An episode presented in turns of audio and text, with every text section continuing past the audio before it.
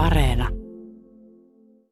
Tullessani sinua saattamasta, Kaisa heräsi ja kova itku, kun kuuli, että sinä olit lähtenyt. Kuinka pakahtumaisillaan onkaan minun sydämeni ikävästä, aivan kuin joku puristaisi aina rintaa. Kyllä me kolme olemme kaulakkain istuneet ja itkeneet tänään, toisenkin kerran. Eihän se auta, mutta ei voi muuta. Ei tahdo löytyä mistään lohtua, vaikka miten ajattelisi. Kun Jumala vielä toisi kaikki meidät yhteen, se on nyt rukouksemme. Oli niin hyvä olo, kun sinä olit luonamme. Nukuin yötkin niin rauhallisesti. Nyt en osaa taas sopeutua tähän pimeään ja hiljaisuuteen. En saanut unta viime yönäkään. Ja se vielä pitää niin herkkänä kaiken. Jatkosodan aikana kirjoitettiin miljardi kirjettä ja, ja se on tietojen mukaan enemmän kuin muissa sodissa. Mirja Turunen, miksi näitä kirjeitä on ryhdytty tutkimaan vasta nyt? Se johtuu varmasti siitä, että tehtiin hyvin laaja keräys, jossa kansalaisilta kerättiin kirjeitä ja sen teki Tampereen yliopiston kansanperinteen laitos ja sinne kertyi noin 56 000 kirjettä. Ja näitä kirjeitä nimenomaan tutkijat on alkanut käydä läpi ja nimenomaan siellä Tampereella on tehty aika paljon sitä kirjetutkimusta, lähinnä opinnäytteet ja pari väitöskirjaa. Eli keruun tulos. Miten itse sitten tutustuit tähän materiaaliin ja, ja mistä sait sykäyksen lähteä kirjoittamaan kirjaa nimenomaan näistä kirjeistä? Se kävi sillä tavalla, että tavallaan tämä aihe käveli minun eteeni, että minä olin pitämässä Koulan kirjastossa esitelmää tästä edellisestä kirjasta, joka käsitteli SS-mies Haikalan sotataivalta. Ja sen tilaisuuden jälkeen tämmöinen rouva Asta Kiuro tuli vetämään hihasta ja sanoi, että hänellä olisi tämmöinen materiaali, isän ja äidin sotakirjeitä, 700 kappaletta aikajärjestykseen lajiteltuna, että kiinnostaisiko sinua semmoinen.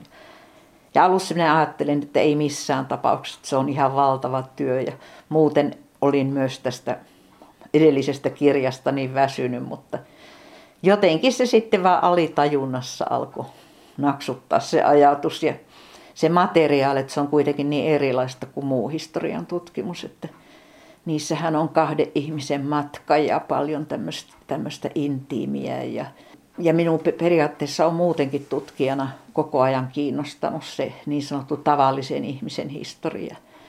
Pieni ihminen, että mun mielestäni ne sen tyyppiset kirjat kertoo paljon enemmän kuin jotkut kenraalitason muistelmat nykyihmiselle.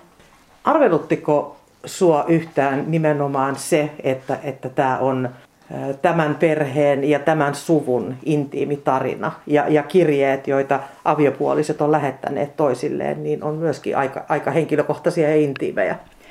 Kyllä se arvelutti pitkin matkaa, mutta tuota, mulla oli semmoinen ajatus, että onko minulla oikeutta käydä niitä läpi ja vielä kirjoittaa julkisuuteen, mutta minä kuitenkin luotin siihen, että heidän tyttärensä oli antanut nämä kirjeet, että tavallaan vastuu oli hänen ja se siirtyi sitten minulle ja toisekseen myös perheen viisi elossa olevaa lasta oli sitä mieltä, että halu, haluaa jälkipolville saada näistä muiston ja sen takia sitten se lähti eteenpäin. No miten sä näet mikä merkitys näillä kirjeillä ylipäätään oli, oli kotona tai rintamalla, niin, niin tota, Hälikän perheessä kuin noin yleisestikin? Joo, se yleinen merkitys oli ihan sama, että koska tuota, sota-aikana kirje oli ainut kommunikaation muoto, että vain niin kuin harvat pääs kirjoittamaan, tai siis soittamaan puhelimella. Ja tuota, nämä kirjeet, niin ne oli ensinnäkin perheelle, ne oli elämän merkki, joka tarkoitti sitä, että puoliso on elossa ainakin sillä hetkellä, kun se kirja on lähetetty. Ja sotilaille tietysti niin mielialojen kohotta, kohottamisessa ne oli hyvin tärkeitä. Tavallaan kirjeiden ja kirjoittamisen avulla pääsi hetkeksi niin kuin irti siitä sodan todellisuudesta, kun mietti niitä läheisiä. Ja sitten näistä kirjeistä hän on sanottu, että ne oli Suomen armeijan salainen ase. Ja se tarkoitti sitä, että koska posti kulki niin hyvin ja tietoa kulki, niin sillä oli suuri merkitys ihmisten selviämiselle ja mielialoille ja myöskin niin kuin sotilaisten taistelukyvylle. Et se oli, ne oli todella tärkeitä.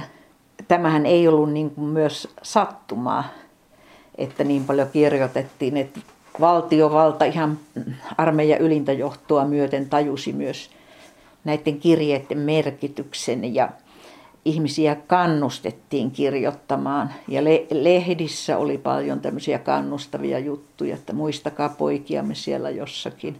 Sitten oli myös ohjeita ja sitten annettiin sellaisia ohjeita, että kirjeiden pitäisi olla reippaita, kannustavia, positiivisia, turhista asioista ei kannattanut valittaa. Mutta tietysti todellisuus oli toinen, että esimerkiksi häliköillä, niin kyllä siellä puhutaan rankkojakin asioita ja kirjeessä oli, jos oli rakkautta, niin oli riitelyä ja että kaikenlaiset tunteet siellä vello. Kaihoa, kaipuuta, katkeruutta. Irmalla oli paljon katkeruutta siitä, kun mies on poissa eikä ole jakamassa hänen kanssa tätä perhearkea.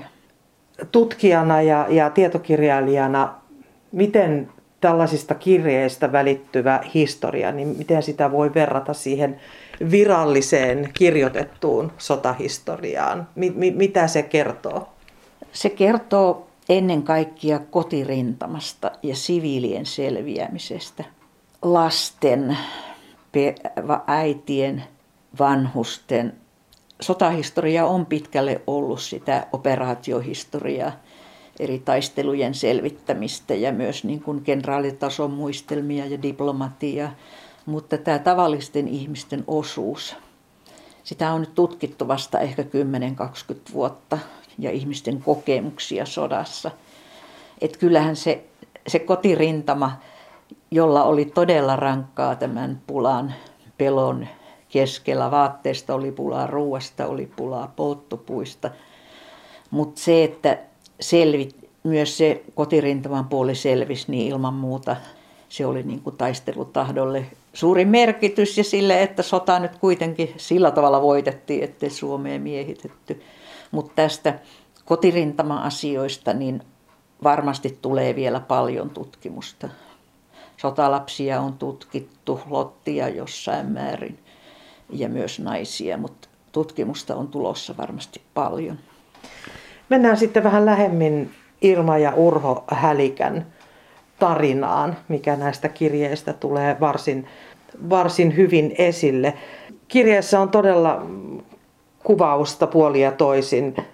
Myös pitkä ero, erossa olo aiheutti mustasukkaisuutta ja ristiriitoja ja toinen osapuoli ei osannut oikein arvostaa toisen ponnisteluja. Se tulee selkeästi ilmi, ilmi näissä kirjeissä miten tavallinen tarina tämä Mirja Turunen, niin tämä häliköiden tarina niin on? Minä luulen, että se on kuitenkin aika tavallinen. Että kun näitä sotakirjeitä on tutkittu, niin hyvin samanlaiset teemat toistuu kaikissa kirjeissä. Että puhutaan siitä, miten perhe selviää, selviää, että saadaan ruokaa ja vaatteita ja siellä on myös niin kuin No maalle, maalle tietysti annettiin ohjeet, että miten peltotöitä hoidetaan ja, ja tämä tunnepuoli myös, että on, on mustasukkaisuutta ja on katkerut ja on kaihoa, että ne on jotenkin hyvin samanlaisia. Et kun lukee jonkun toisen kirjeen, niin tuntuu vaikka, että tämähän on ihan kuin Irma Hälikän kirje. Et ne olosuhteet jotenkin tekivät sen, että ne tietyt teemat toistuvat. Mm. Et esimerkiksi näissä Irma ja Urhon kirjeissä, niin mulle suurin yllätys oli se, että niissä ei ole mitään yllättävää. Että nämä kaikki tuhannet, kymmenet tuhannet, niin ne toistuu jotenkin samalla tavalla ne teemat. Ja kirje aloitetaan aina ilmoittamalla päivämäärä ja sitten se, että milloin on tullut edelliset kirjeet. Että tiedetään, että mitkä on mennyt perille ja mihin aikaan lähetetty. Että nämä tietyt kaavat on koko ajan ja lopussa sitten toivotetaan Jumalan siunausta ja että säilyisit hengissä tai pärjäisit lasten kanssa. Että ne kaavat on ihan samat. Mutta tästä, sitten tämä riitely ja mustasukkaisuus.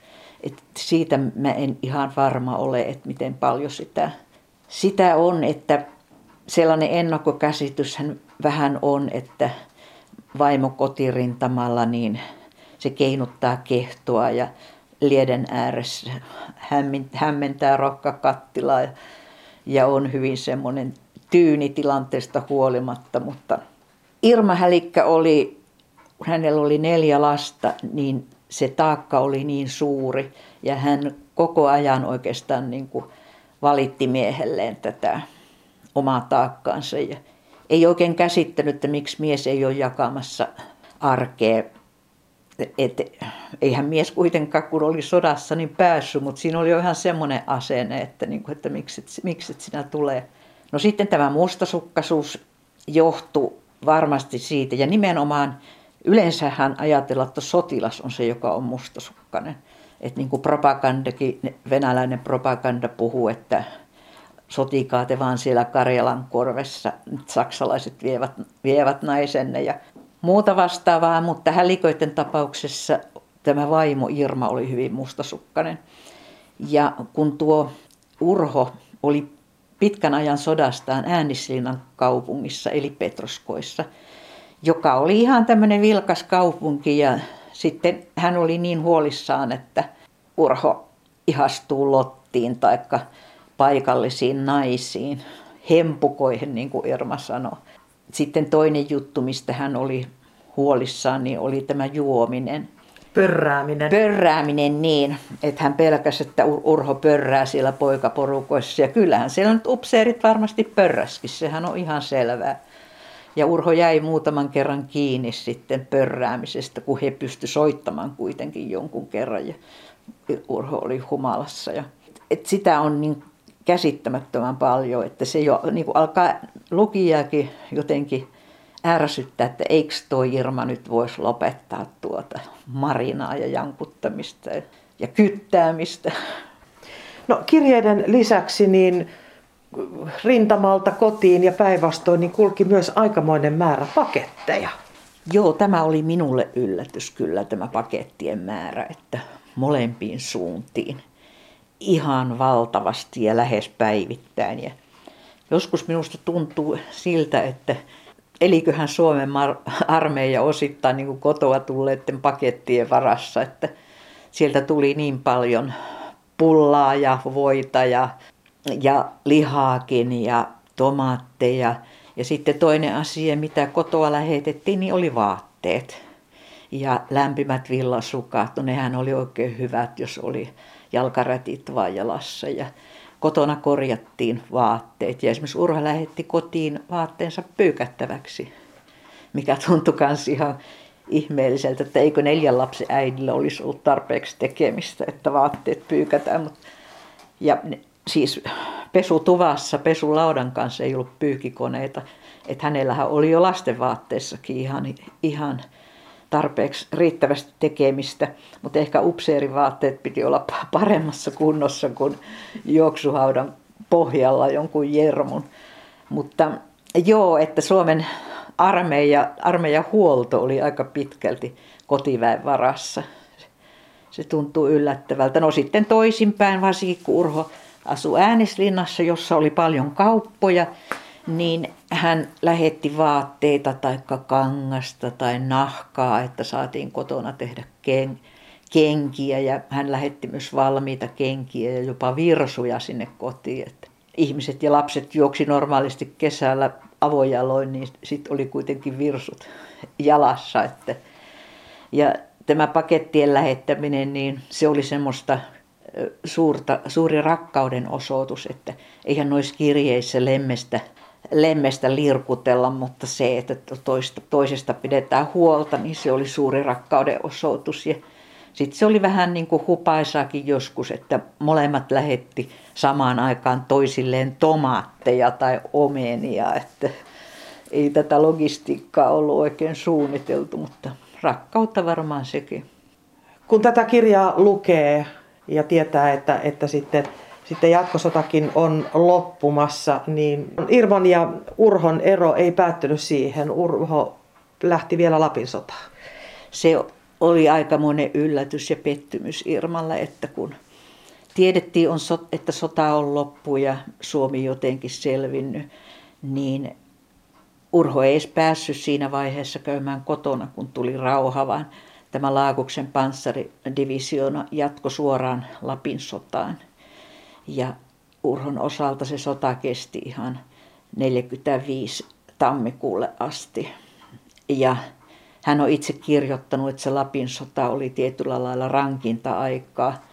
Pariskunta on ollut naimisissa jo kuutisen vuotta ennen kuin sota, alkoi. He ei ollut ihan tuore aviopari. Heillä oli jo siinä vaiheessa kaksi lasta, kun sota alkoi. Sitten Irma tuli raskaaksi ja kirjeistä paistaa jotenkin hämmentävästi läpi se, että, että se oli jonkunlainen häpeä, että Irma tuli raskaaksi. Ehkä pikemminkin se oli, että raskaus ei ollut toivottu. Että siinä tilanteessa, kun mies lähtee, niin hän ei sitä toivonut. Ja sieltä on rivien välissä niin kuin huomattava, että hän ilmeisesti yritti jonkunlaista aborttia tai raskauden keskeytystä siinä alussa. Mutta tuota, ne oli jotakin tämmöisiä maalikokonsteja, että ilmeisesti jollakin lääkkeellä, kun hän sitten kirjoittaa, että lääkkeet ei tepsinyt ja minun on nyt jälleen kannettava se taakka.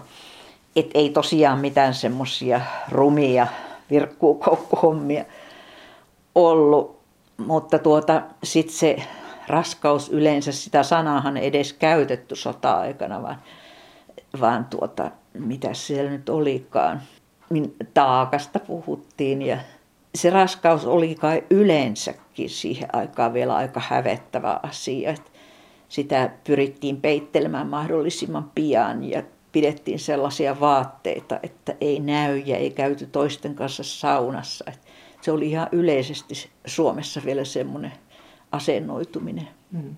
Sitten Irma, kun vielä oli siellä Riihimän kasarmilla paikassa, jossa satoja miehiä pyöri, niin myös sen takia hän oli niin kovasti häpeissä. Tämän pariskunnan tarinalla on onnellinen loppu. Urho selvisi sodasta. He muuttivat sitten Riihimäeltä Hämeenlinnaan ja, ja sieltä parin mutkan kautta Kouvolaan. Kaikilla pariskunnilla, kaikilla perheillä ei ollut yhtä onnellista tarinan loppua. Ei ollut ja Urhohan oli siis ammattisotilas jo ennen sotaa. Ja tuota, ihan täs, näitä hänen läheisiään ihan tässä sodan lopussa Kannaksen suurtaisteluissa, niin hän oli itsekin semmoisessa paikassa, hän oli Laakuksen kanssa käymässä etulinjassa, niin tuli tämmöinen tykistökeskitys ja siinä tuhoutui teltta, jossa sitten kaatui niin kuin kolme aivan niin kuin hänen lähi, läheisintää upseeria ja, ja yhdellä heistä oli neljä lasta, eli saman verran kuin häliköillä. Että nämä lapset menetti isänsä, mutta Hälikän lapset saivat isänsä takaisin. Mikä merkitys tällä kirjeenvaihdolla ja se, että, että se on säilynyt, niin miten sä katsot, mikä merkitys tällä on suvulle ja, ja perheelle? Mutta joillekin perheillehän kirjeen merkitys on siinä, että kirjeen kautta niin kuin äiti tai vaimo voi lukea viimeiset rivit mieheltä ennen kuin mies on kaatunut. Mutta tuota, näitä tosiaan hyvin paljon säilytettiin ja niitä luettiin uudelleen ja uudelleen. Et kyllä se varmasti on, ja varsinkin kun aikaa kuluu, niin se hämmästys, että miten rankkoja ne olot on olleet ja missä, missä isovanhemmat on ollut ja mistä ne on selvinnyt. Että jos nyt ei ajatella pelkkää sotaa, niin sitten se pulaa, mikä oli kotirintamalla. Että nimenomaan ruuasta oli pulaa, vaatteista ja jopa polttopuista. Että suomalaisethan, varsinkin kaupunkilaiset, joilla ei nyt ollut omasta takaa, niin nehän meinas paleltua silloin talvella 41-42, koska se talvi oli yksi Suomen historian kovimpia. Vielä tästä sodasta, kun siinähän uhkasi laajamittainen nälänhätä Suomeen. Ja Saksan viljalaivat myöhästy ja ne juuttu vielä häihin, jäihin tuonne jonnekin Hangon edustalle tai Itämerelle ja ne laivat tulivat sitten huhtikuussa ne viljalaivat. Ja Suomella oli siihen mennessä vajaan viikon tarpeet jauhoja. Että sillä lailla tämmöinen laajamittainen nälänhätä vältettiin, mutta kyllähän ihmiset näki nälkää koko sota-ajan ja ainakin, ainakin niin kuin vähän ja tämän säännöstelyn avulla pyrittiin takaamaan sit sitä, että ruoka riittäisi kaikille. Eli oli korttiannokset, joilla, joilla sitten sai ostaa ja se korttitalous, sen merkityksestä on sanottu, että se takasi, että kaikki ihmiset pysyvät työkykyisenä, mutta pienessä nälässä.